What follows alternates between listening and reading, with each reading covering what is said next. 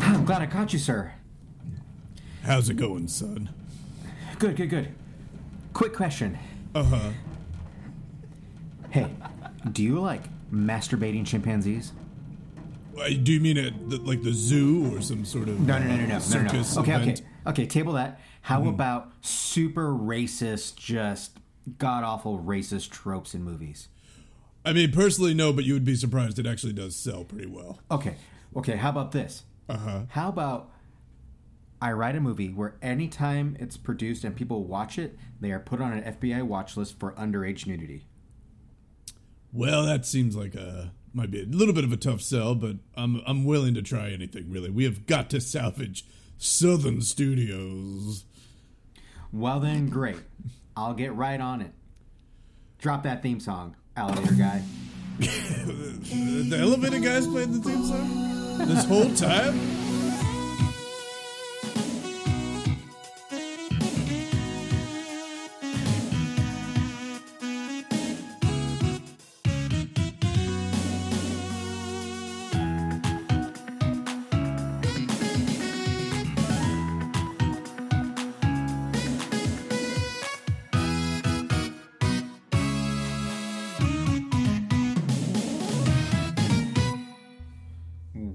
Welcome back to the Cable Boys, the internet's only podcast about movies. That's right, Justin. We are just three hairless apes who like to talk about movies from our childhood that we watched that were inappropriate for one reason or another.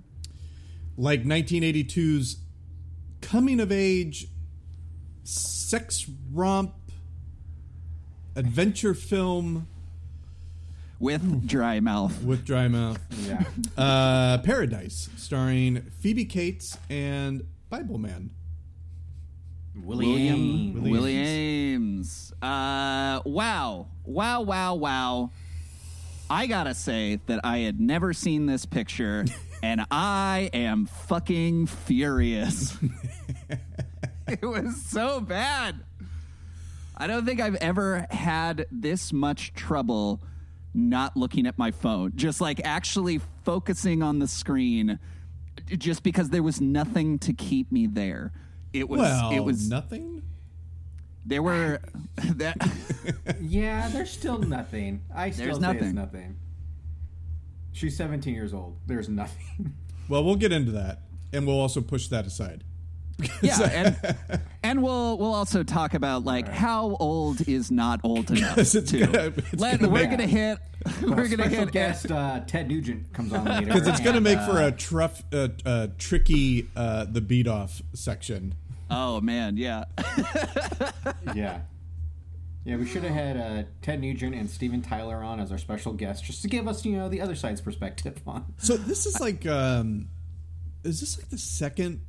We've had one other movie, right, where we it was like, oh, she she was filmed, she was underage, right? Was it Melanie Griffith? I think we talked about Melanie Griffith. We talked about but, it. I think but it's- we, yeah. yeah. we we just did uh, Pacific Heights, followed by Milk Money. Uh, but uh, we talked about her past when when she Oh, right, had yeah, done underage stuff. Yeah. So, um, what is the uh, what is the legal ramifications of this movie? I don't know. I mean, it seems like she didn't want to do a lot of it, or like, I'm. It's. It, I would like to know the backstory more of this movie and how she approached it, Phoebe Cates, as far as like reading the script, because apparently in the script, it was even more Yes. erotic, and there was like more scenes, and like her and Willie Aames were like, ah, we don't want this, want to do that much, but they did some. Because how old is Willie Aames in this?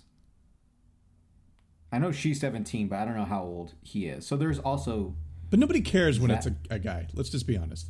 If if he's No, no, if he's 16, nobody cares. I mean, my guess is he was old enough. We Yeah. we can fact check it real quick. yeah, no, but it's more. I'm. I wonder if he was weirded out by like, oh shit, you're 17. I'm 21. This is Yeah, no, he, no, he's in a pickle. Yeah. Uh, we got a Karate Kid three situation here. well now. No, we have a, a milk money situation. Yeah, Willie Willie Aames is three years older than Phoebe Cates. So she was, he was 20. yeah.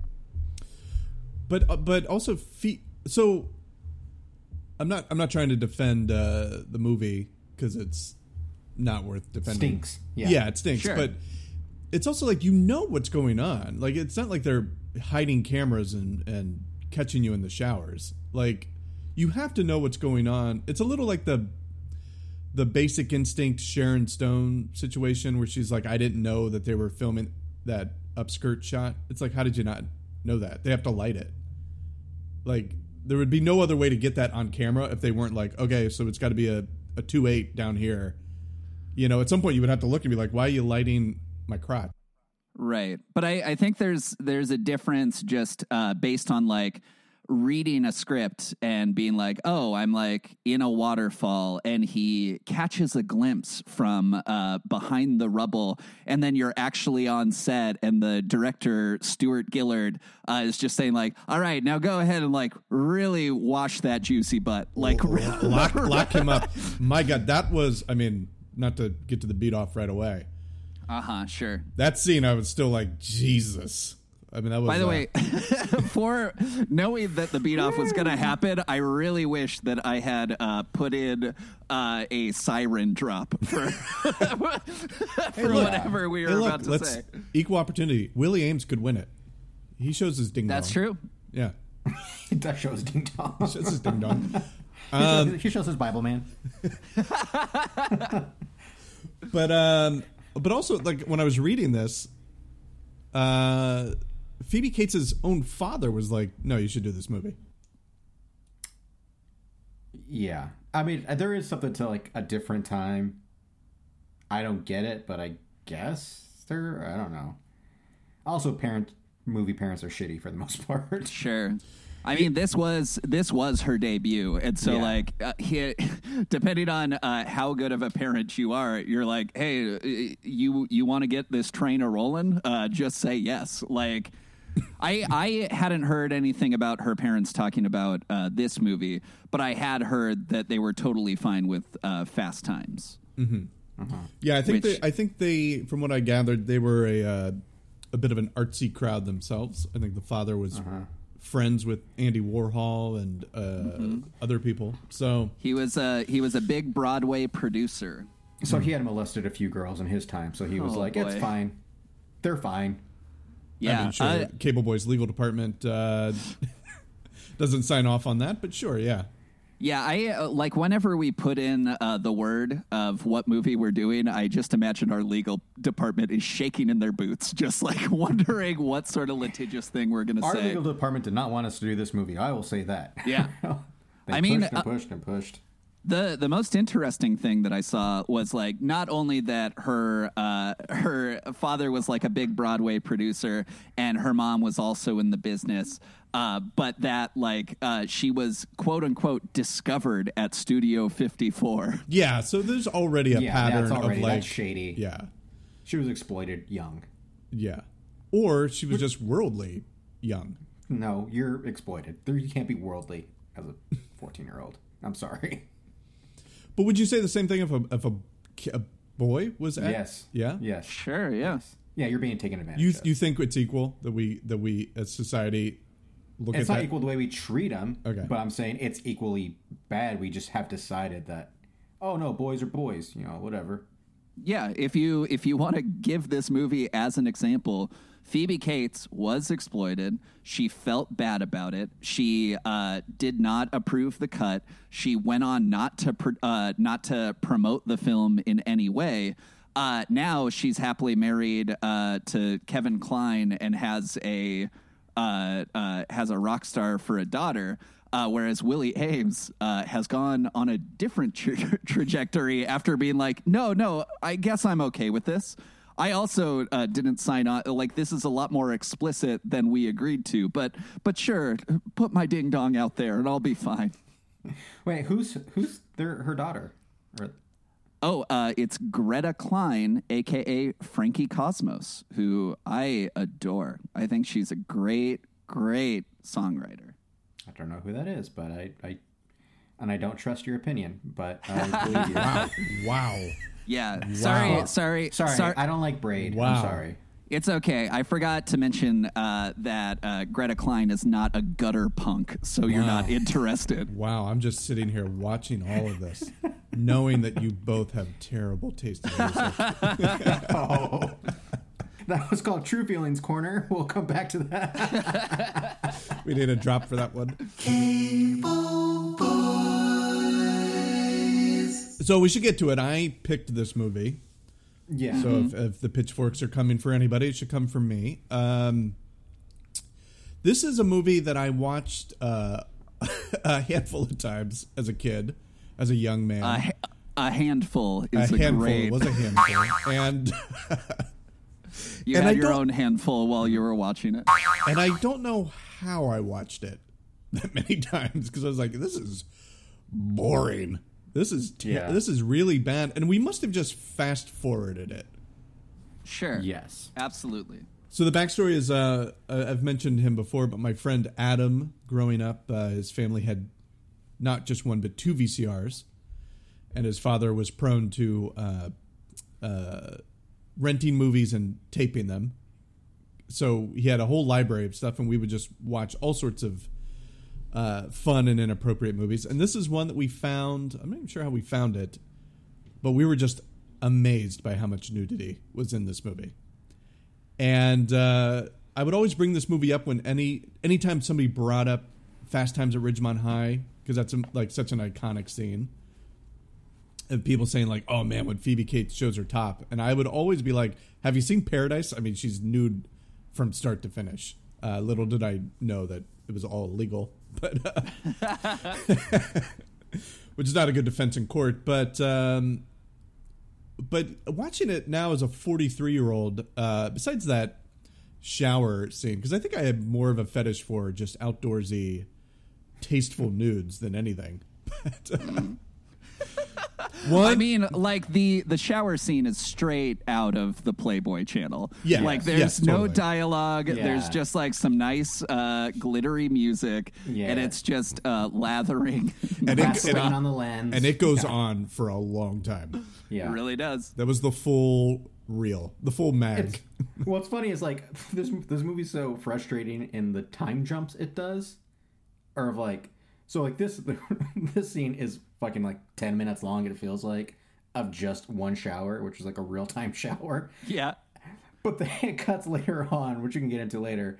But from like them running on the hide, and then it just cuts to them with a full house, Yes. a Yeah. fully built house, Which is you're the most I yes, that's uh should we get to No, no, no. We'll do that later. But I'm just saying, like, Yeah. they took their time with this. We're probably like, oh, we can either keep that whole bath scene, or we could show the scene where they build a house, and they're like, Yeah. "Nah, I don't know. the know. audience will get it. They just build a house. Fuck it. I don't. I don't know what was uh, more aggravating, uh, the time jump there, or during the shower scene, how often they cut to Willie Aames' face.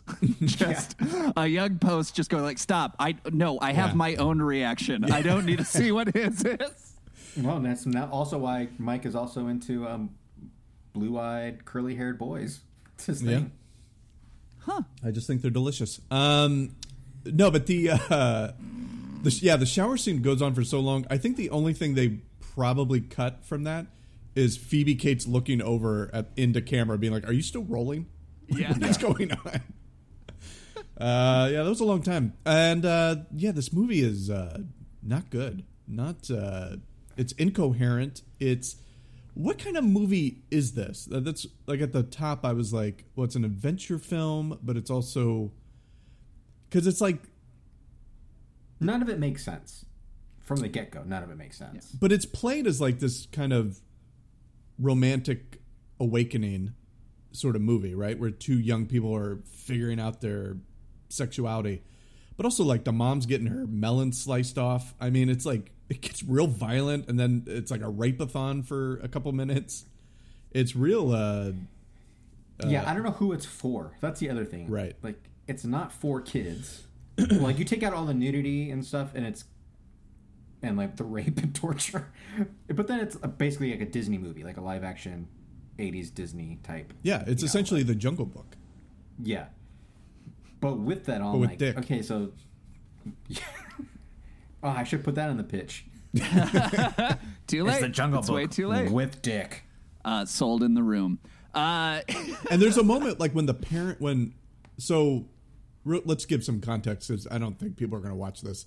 no, abs- and they shouldn't. Yeah. Frankly, you do not No. have to. You can glean exactly what you need from what No. we're going to So say. Fi- so Fi- there it, it takes place in Iraq, right?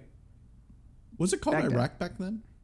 Was it Iraq? I thought it was just a nameless desert. no, no, it it is not only nameless. Uh, they put a they put a little chyron and they say Baghdad, eighteen twenty three. There's not a reason that the specific year is said. It's not like Baghdad and then a time period, the Georgian era, where uh, where like the English were uh, still like running things over there and would go to visit. No, it's eighteen twenty three, Yeah. and that is the that is the only time that they are specific Yeah. about the passage of time. Yeah, at, And- at and two there's- thirty-five p.m. and they're supposed to be like the the the disturbing thing about the movie. uh, I think we a lot of us don't think about is that they're supposed to be like kids. Like it's not Phoebe Cates in Fast Times who's like seventeen, you know, like wo- like woman who's probably had sex. She's like supposed to be a, a little girl who like doesn't know about her period, doesn't Yeah. know about and so him too. So like that's even more disturbing as like yeah, it's uh, so like the scene you're watching of her like taking a shower is like oh you're watching a 12 year old girl take a shower is what the script is written. is she twelve? How old is she? uh, How old is I she think supposed to be? She's probably like 12. She hasn't had her period. But she doesn't look twelve. I mean, Should- that, that's yeah. not a defense either. I'm just saying, like, she doesn't. Li- Yeah, she Jesus literally Christ. in real life does not look twelve. She looks seventeen. Yes, but I'm saying in the script she's supposed to be like 12. Wait, so how much time passes then? I don't. I, I don't. That's the other thing. I don't know. To build that fucking house would have to be. Well, they did get in a Corvette at the end, so Yeah, they do 'Cause- time travel at the very end. they 'Cause, come yeah. on a. it's a very not well made movie. Um, And it It's long seems, enough- It seems like it was all built around how do we get to see uh, a 17 year old nude? Well, what I had read. I got to was write a like, uh, script. God, all right. Like this, it's like a part of like uh, some guy. I forgot. Who, I wish I could find it again. It was like some like can exploitation film of like of this Canadian company who just made all these ripoffs of successful movies, and that's what this was. They were just like, oh, let's just fucking do Blue Lagoon. Like, here, you write it, you could direct it. Yeah, But- uh, I mean, I, I think that might be the trouble in um, in how the, this movie doesn't exactly fit together. Like the pieces don't make sense, and it's because they started with Blue Lagoon uh, was a uh, a success, and they're like, well, we wanted to make that, we can't make it. Uh, we got to have a naked swimming shot. Where else are those? I guess an oasis. Okay, how do they get to an oasis? Well, we don't like Middle Easterners, and we think that they're scary. And we, uh, so everyone that we're going to present is somehow profiting on sadness, or uh, is like saving uh, the white English family, but uh, is only doing so by like threatening murder on other people in front of them.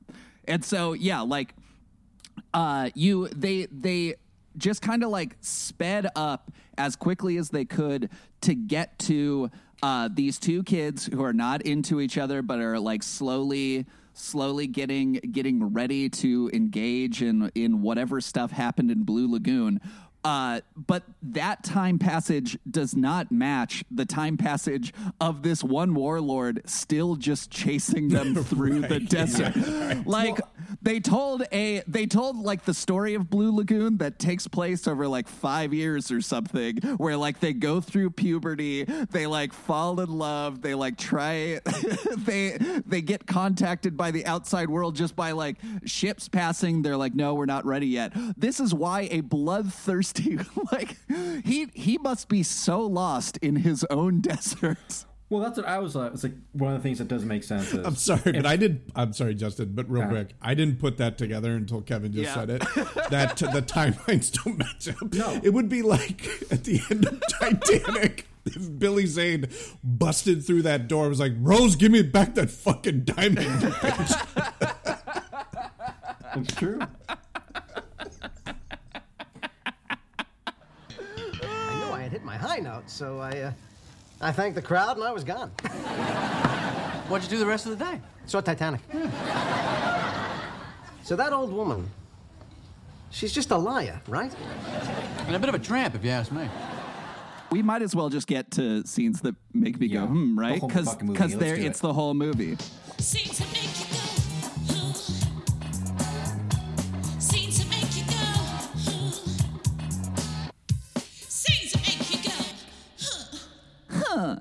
Uh, so we set up that there are primates in this desert, but it's in like this town where it seems like they would have transported it through like from the jungle to then like sell Yes. uh sell in town. They are n- chimpanzees are not native to Baghdad. Like these are these are jungle creatures and then like the next time we see one is just shows up in this oasis after the after the hut like the beautiful thing is built.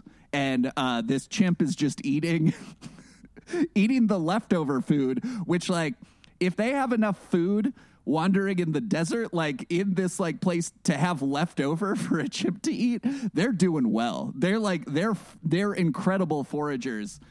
Uh but yeah like there are two different chimpanzees in random parts of the desert and I have no idea how they got there. Did they travel from the town? And like so that chimp is the one we saw earlier and that means that he found them quicker than the warlord.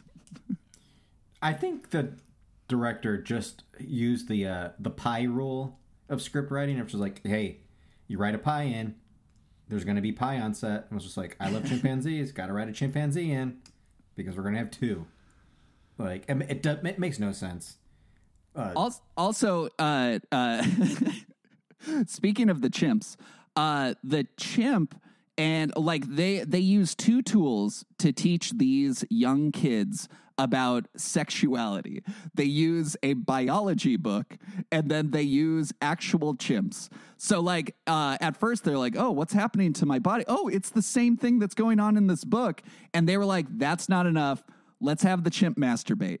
Then That's going to awaken something primal. Also, they're not going to put it together. Let's throw a th- female chimp in there so we can show them having a baby so that they understand the concept of having a baby.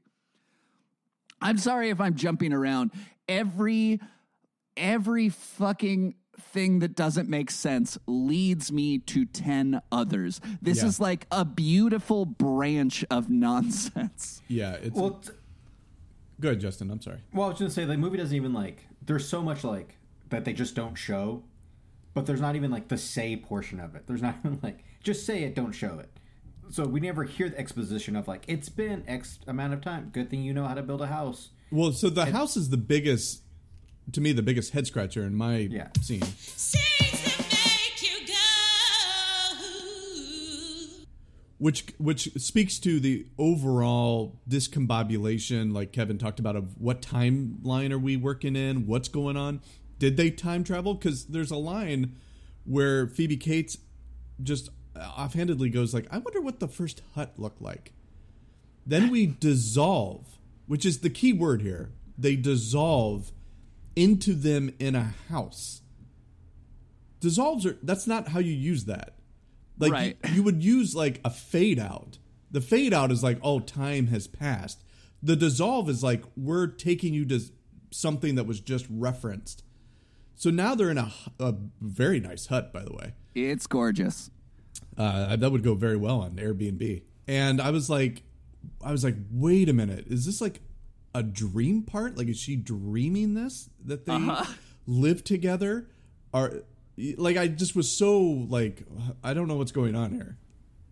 I I think cut- the it's like a I uh, I almost think it maybe it was a miscommunication between like the set deck and the director or something, where they were like, "Oh yeah, just build him a hut like the two kids would like build," and the guy was mm-hmm. like, "Gotcha," and then built him a fucking sitcom set Yes. for a fucking Yeah, like jungle TV show, and they're like, "Well, fuck it, it's too late now." It Let's is just use it is very like Gilligan's Island It's super Gilligan's Island. There's like pots hanging on the wall. There's like like they But- decorated. If if I remember correctly, that first hut that we see, like when they the the camel runs away, they discover uh, this oasis. Uh, the next thing we we hear rather is Phoebe Cates blowing this little pan Yes. whistle. Yeah. And uh, Willie Aames comes over there and he's like incredulous. He's like, "What? This is you?" How'd you do that? And she's like, I just built it. You know how you built this house? And like, that's the first time we see the house. Yeah. And so it is just like, well, of course he could build this house. She did, after all, build like a single note flute. Like, I'm Yeah, Yeah. it's a pretty frustrating movie. everything. every like every little thing. Like the fact that halfway through them being lost in the desert and just like going from place to place, uh you see her in a white dress that is fucking bleach white as if uh, she found some soap is going into the ocean and really putting the scrub on every single Oh, night no, before they, have go a to modern bed day uh, washer and dryer. You just don't see it. You hooked up a washer and dryer? Well, It's pretty easy. All you have to do is run power to a power plant. You put a power plant. Oh, Yeah. that's pretty easy. All you got to Yeah, do. what, uh, why are you asking questions? You made that flute. You made Yeah. a little flute out of bamboo. one thing about this movie is that I feel like they're trying to get around by saying this is art because it's not very graphic. Their like nudity and like their uh, sex scenes are artfully done. Air quotes. You know, like Yeah.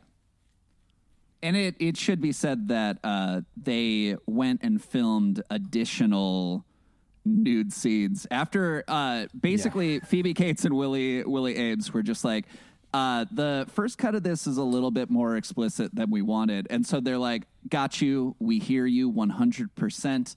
Uh, we asked you to do too much. We'll solve it by filming it again with other people and just like splicing it in together among amongst the footage of you, so everyone thinks it's still you. How old's the uh, stunt double from Blue Lagoon? 18? nah, we can make that work. Bring her make in. it work. Bring her in. Uh, the tans don't match. The lighting doesn't match. we, we did it. We did it months later. Yeah, uh, and and so this is all to say that uh, this is a problematic film. Uh, it's it's very strange uh, to think about uh, uh, watching it when like you don't feel good about any stage of this production. You don't feel good about like how it came together. Like it wasn't saved by the script. It wasn't saved by the acting. Willie and Phoebe both like received, uh, you know, bad, bad acting awards uh, for this film, but someone who did get something out of it. Phoebe Cates, I thought you were going to say the monkey. the monkey got oh, the monkey got Yeah. A hell of a show. Uh, Phoebe Cates sung the title track Yeah. to Paradise, which was a smash number one hit in Italy. The best, second best selling single in all of 1982. It spent 10 weeks at number one. And that is uh, probably something she still feels weird about. Yeah. Italy has worse taste in music than you guys. Uh, uh, yeah, I feel like it's an early front runner for the next cable uh, Ace Boys uh, awards. best song, Best yeah. song, yeah.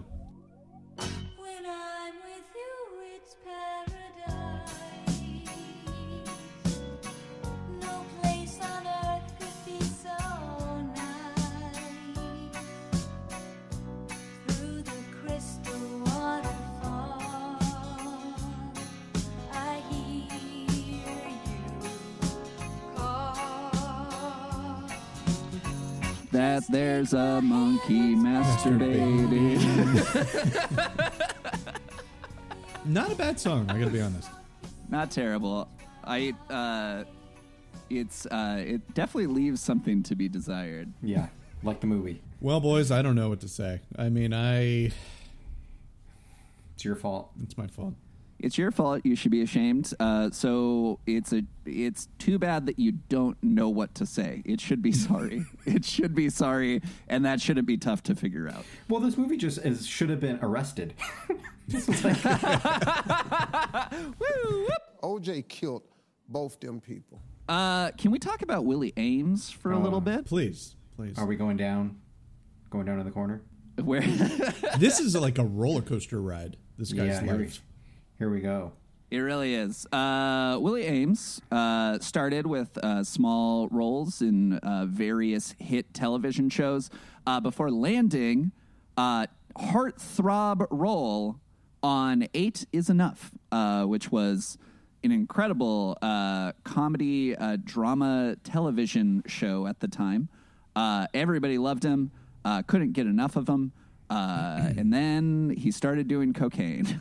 um, uh, he, yeah, he he's definitely had a lot of problems. He did eight is enough. I think he got it together enough to do Charles in Charge, uh, where he's a similar like best friend moron, uh, also like semi heartthrob. Uh, but yeah, came on some really rough times. And uh, I don't know if uh, if I should be the one to talk about it. I know, Post, you've probably done a fair amount of Bible Man research. yeah, you did bring it up. a little bit. Yeah. Uh, he he starred in uh, the it's it's got to be straight to straight to straight to church. straight to church hit Bible Man, uh, where he plays Miles Peterson. He was the first Bible man. Uh, as depicted in the show's intro, Miles was described as a man who had success, fame, and wealth, but was a frustrated and miserable man.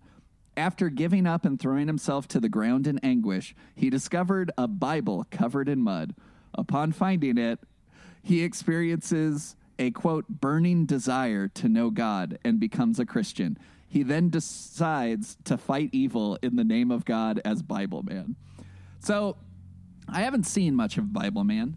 Uh, uh, David Mitchell uh, of that Mitchell and Webb look uh, described it as saying, uh, "The thing that struck me most about it is quite how badly it is made."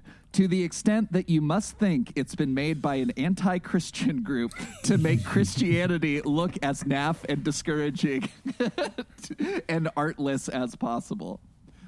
Um, uh, so Bible Man uh, fights evildoers uh, with all of uh, God's armor, uh, which is a waist belt of truth, a breastplate of righteousness, the shoes of peace, the shield of faith, and the helmet of salvation.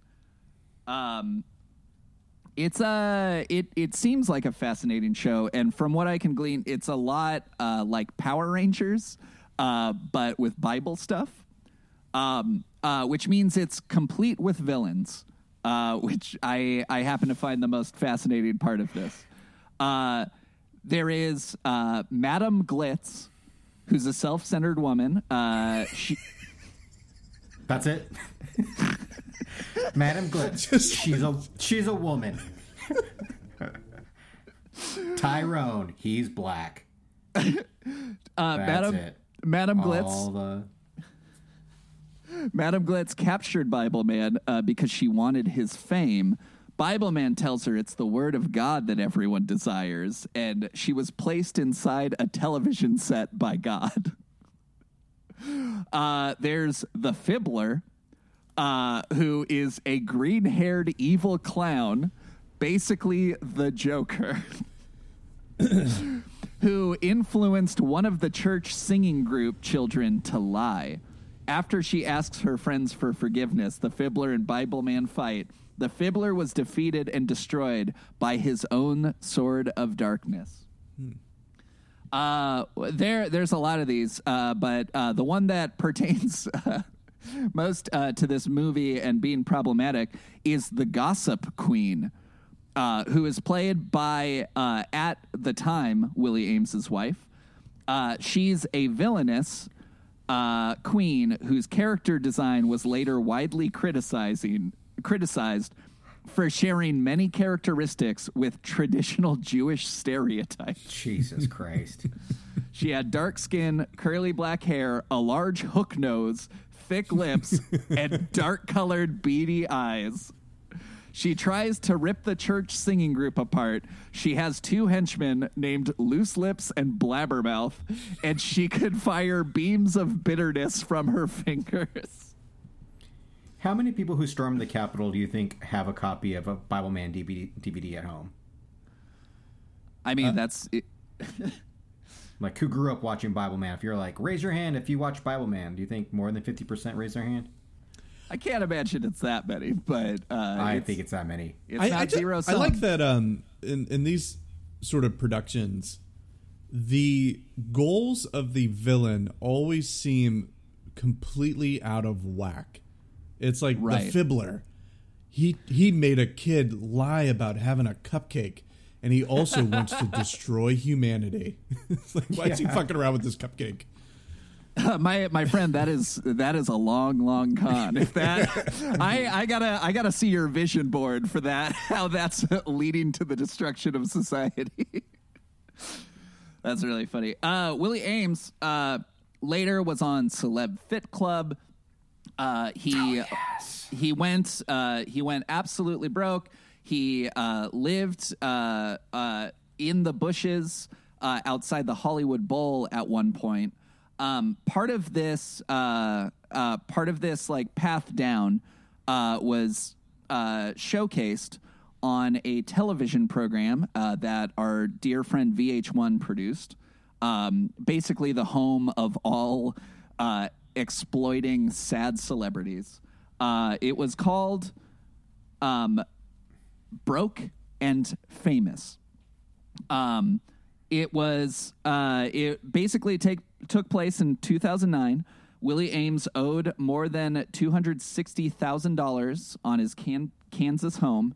Uh, it was in foreclosure. His wife of 25 years, uh, which by the way is the gossip queen, uh, left him. Um, uh, she was a real villain.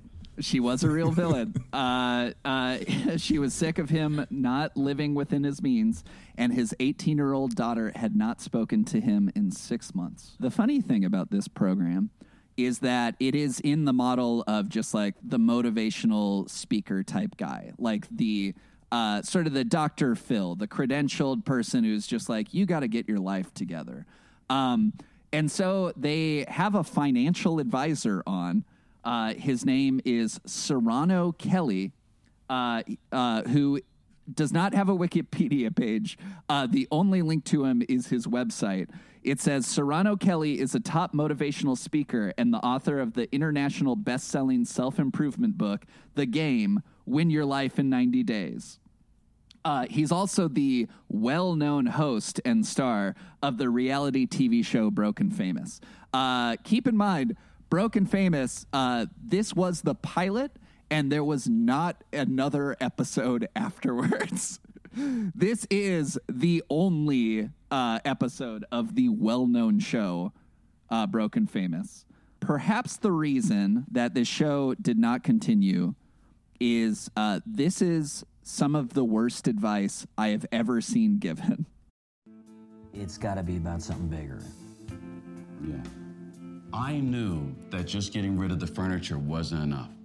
That Willie was going to have to come face to face with the train wreck that his mismanagement had caused, his relationships. When was the last time you talked to your daughter? Don't with my daughter in this. I don't want to cement the door shut by uh, continuing. It has already been cemented shut. You are kidding yourself. You come in thinking you're going to talk about money, and you're not. He was ripping open huge scabs. You're not serious. Do you know how I know you're not serious? Because a serious man would get a sleeping bag and sleep on the street outside of his daughter's house until she showed up. A serious man would do whatever was necessary. Don't talk to me about serious. And don't talk to me about what I would do for my family. Yeah. Yeah. So, so basically, like he uh, he's living in this house that's being foreclosed on. Uh, this guy told him to have a garage sale in the neighborhood of all of his things. He sold tons of his possessions. He made five grand, and then this financial advisor is like, "But honestly, that's not enough." And so, like, he's also gonna repay. He's gonna get the guy a job. Uh, he's gonna mend uh, the uh, his estranged wife and uh, daughter's uh, relationship in seven days' time. And uh, and yeah, like gives the advice of just like, hey, your daughter doesn't want to talk to you. She's scared of you. How about you ju- just go stalk them? How about you like? You know, you know what a real man would do? He'd put on a fucking scream mask, hide in his daughter's closet until she gets home, and as soon as she does, you pop out with a knife and a cake, and you say, "Here's daddy." These these people are such grifters. It's Yeah. unbelievable. Like uh, you you guys know I enjoy hoarders, and uh, but those psychologists are terrible. And there was an episode we watched the other day where the whole setup was uh, this woman who was the hoarder. She had moved into this older guy's house. Like they were married, but like she, the older guy had been married before, and his wife passed away this this hoarder, the woman, was like their friend, but it was clear that she finagled her way into this guy's life.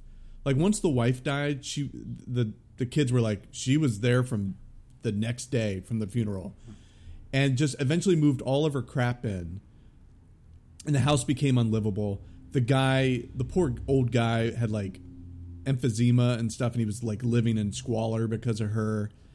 And then later, the kids are like really uh, confronting her, the hoarder, and they're like, "We know that you've also been siphoning money from your joint account into a separate account and stuff like that." And the woman basically admits to all of it.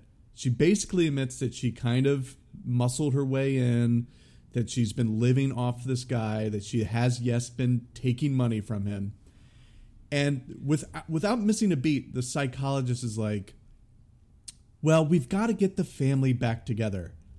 We got to find." It's like, what, are, are you not listening to what this woman just Yeah. said? She just uh, basically admitted to fraud and to being uh, uh, uh, untruthful, a fibbler, if you will. And it's like these people just are the worst. Yeah. Yeah, well, it's funny you mention uh, just like sight unseen that this guy's a grifter uh, giving terrible advice. Uh, I ended up like he wrote that uh, international best-selling self-improvement book, The Game: Win Your Life in 90 Days. So I went ahead and looked it up on Amazon, and uh, it's now time for.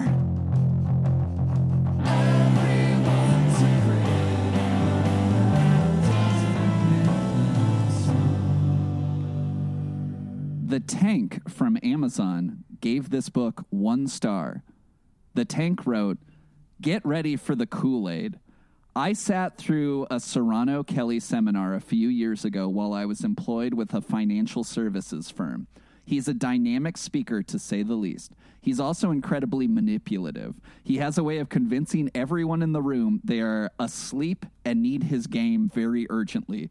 His game, or the throwaway from home motivational boot camp he puts together in San Diego, costs over $20,000. You get up early in the morning, go through high physical exhaustion, highly emotional conversations, and then you get into the training sessions. When you're exhausted and emotional, you're at your most vulnerable to suggestion. This is classic neuro linguistic programming.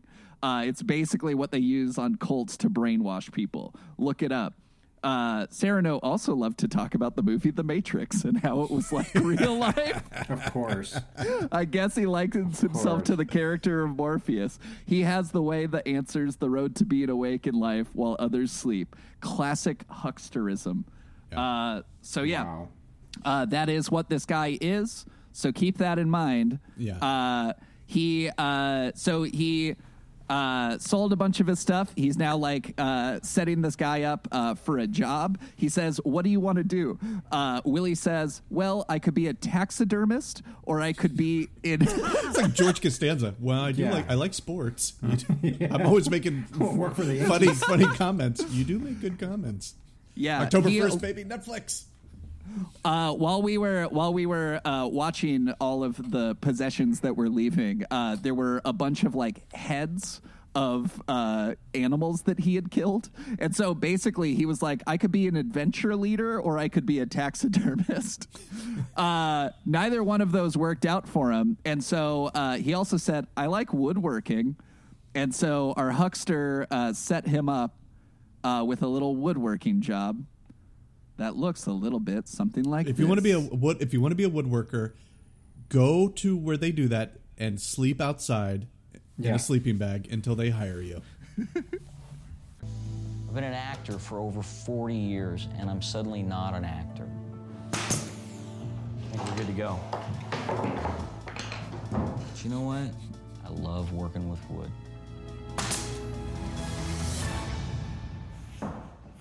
Looks good to me. The bottom line is, I needed to prove myself, and I did. I'll go out to my truck and grab paperwork, and let's go talk about uh, what it takes to get you hired.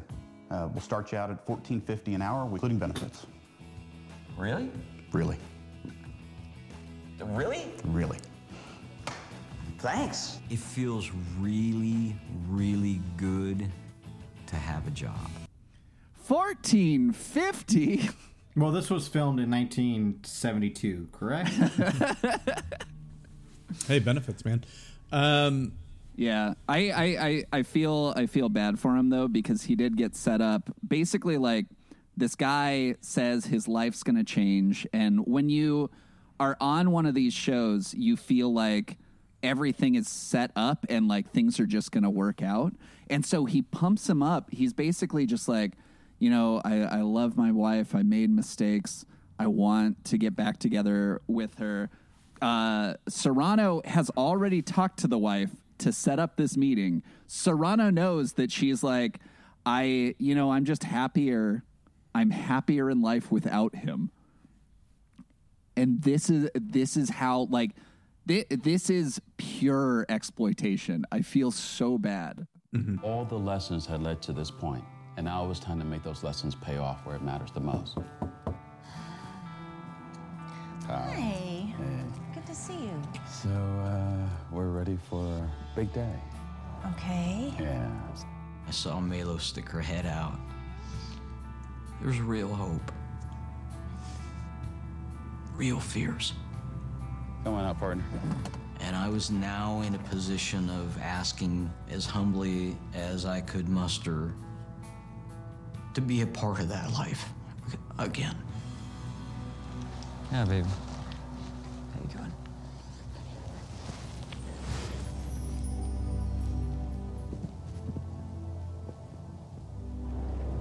You know, really sure what I'm supposed to say. I'm sorry. You know, I know you are. I mean, And it's not gonna it's it's not gonna fix itself in a couple of days. right. But I'm learning. What I want is I want to keep learning. So that, you know, maybe we can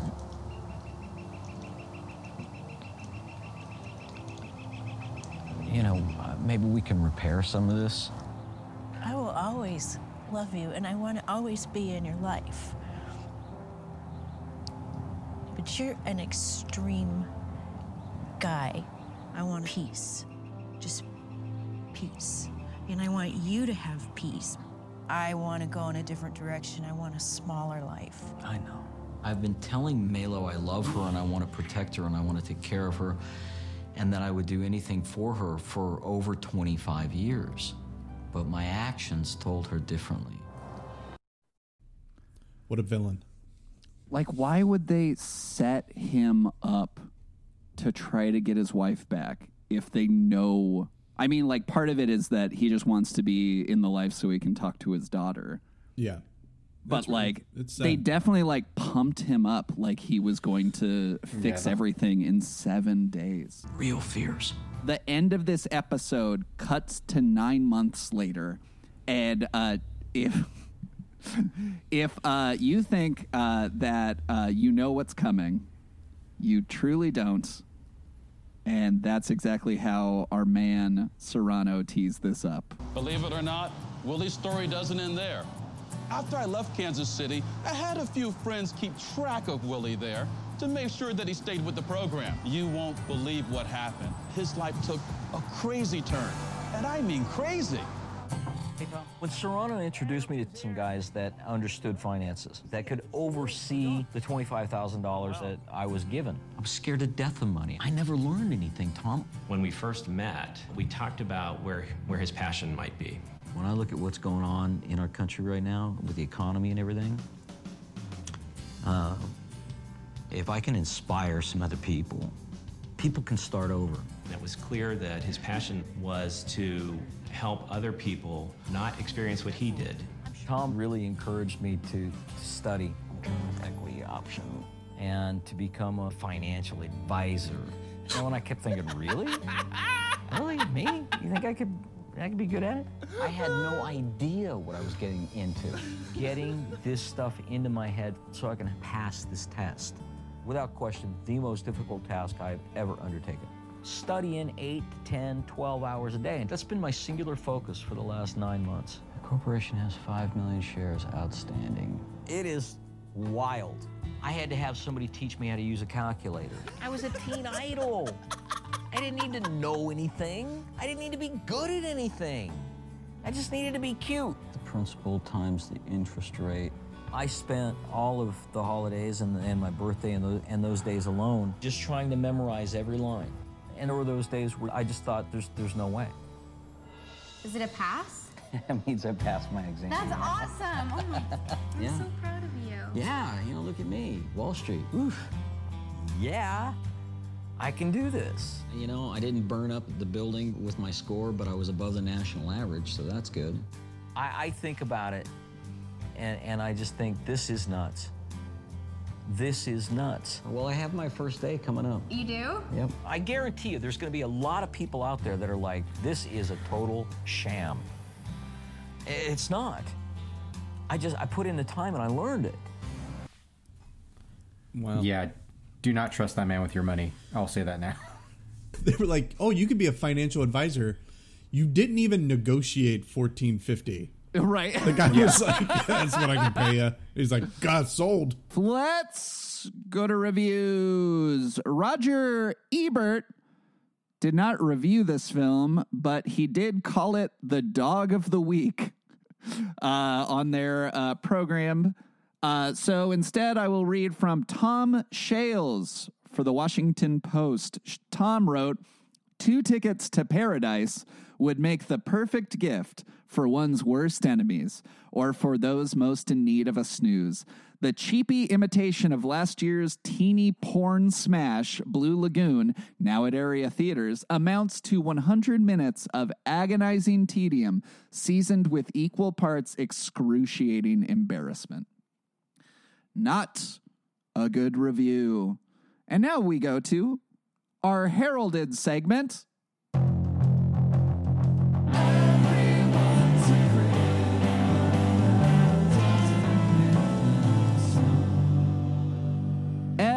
Everyone's a critic, where we read a bad Amazon review and then see what else they've reviewed. Atomic Swirl gives this film one star. Atomic Swirl wrote, a softcore porn children's film? I admit it. I only bought this movie for one reason. The lovely Phoebe Cates is topless in much of the movie. Okay, so make that two reasons.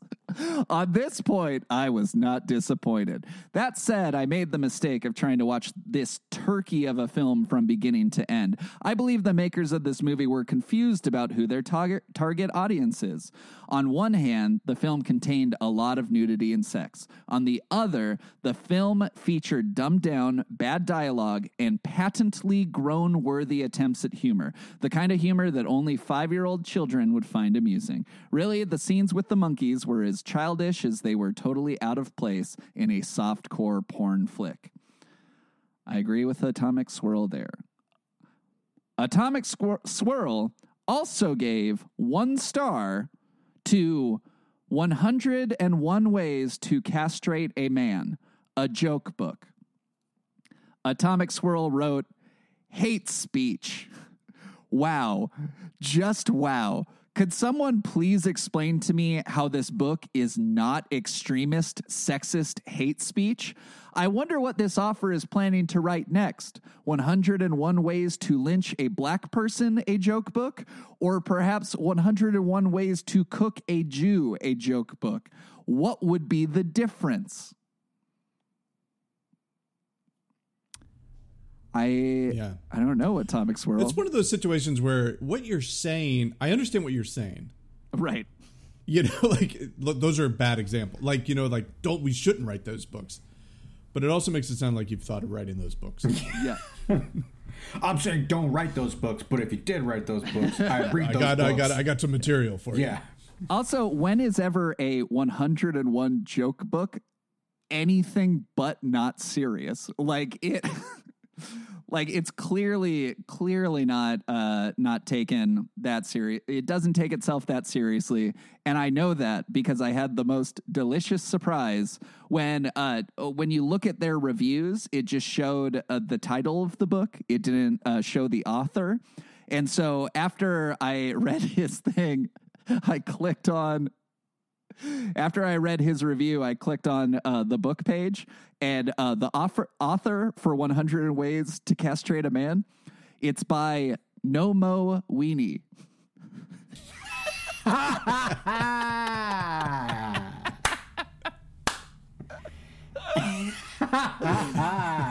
Nomo we- Weenie, the famous uh, sexist author. Nomo. That's That's hate speech for you. I don't think I could ever come up with something that funny for the title of that book. Should we head on down to Pop Corner, where we review the movie in terms of popcorn?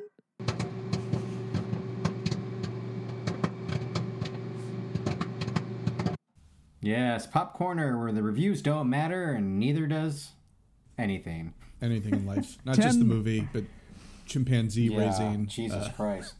Yeah. wood woodworking apparently. Uh, I was going to give this movie whatever the opposite of Popcornopolis zebra popcorn is. Yeah. Like, whatever. It's like, like old raw pork fat. That's what Yeah, this chi- movie is? Chimpanzee popcorn. Yeah, yeah. Like, yeah, this movie is a, a, a bucket of popcorn uh, with a bunch of uh, chimp jizz all over it. Yeah, this is this is the dead, popcorn. Dead chimp jizz. This is the popcorn that got thrown into the chimp enclosure. And uh, these chimps had been starved and beaten, and uh, they uh, ingested it, uh, they shit it out, and they threw it into the other chimp's mouth, who then ingested it and shit it and threw it out.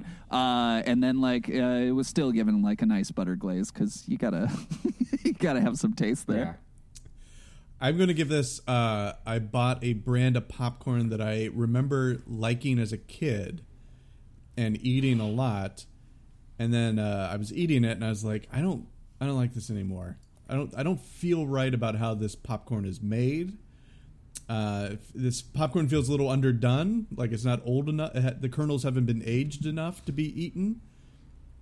And uh, as much as I, you know, uh, want to. I just I don't like it. It's not doing the same thing it did uh, when I was a kid. And I look at the brand, and for the first time, I noticed that the company was called No Mo Weenie Popcorn.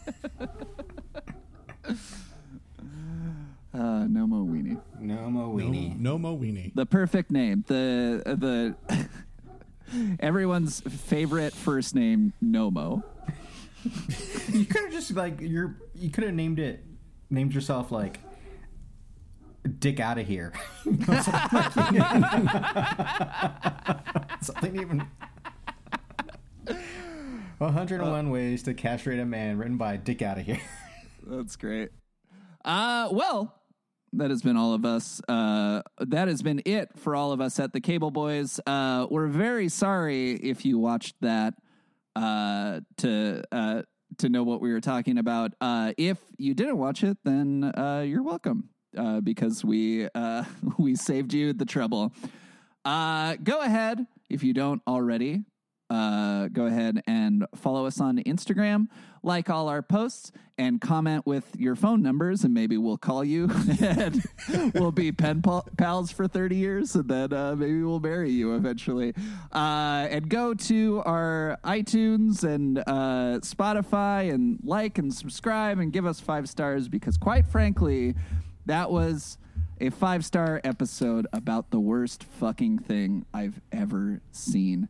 Uh, and if you don't think so, then I I get it. I'm I'm sad too. I'm sad yeah, now. I mean, we're sorry, we fucked up. Yeah. If you did watch it, please keep listening to the show. Yeah. Um, we'll see you later. Bye. Bye.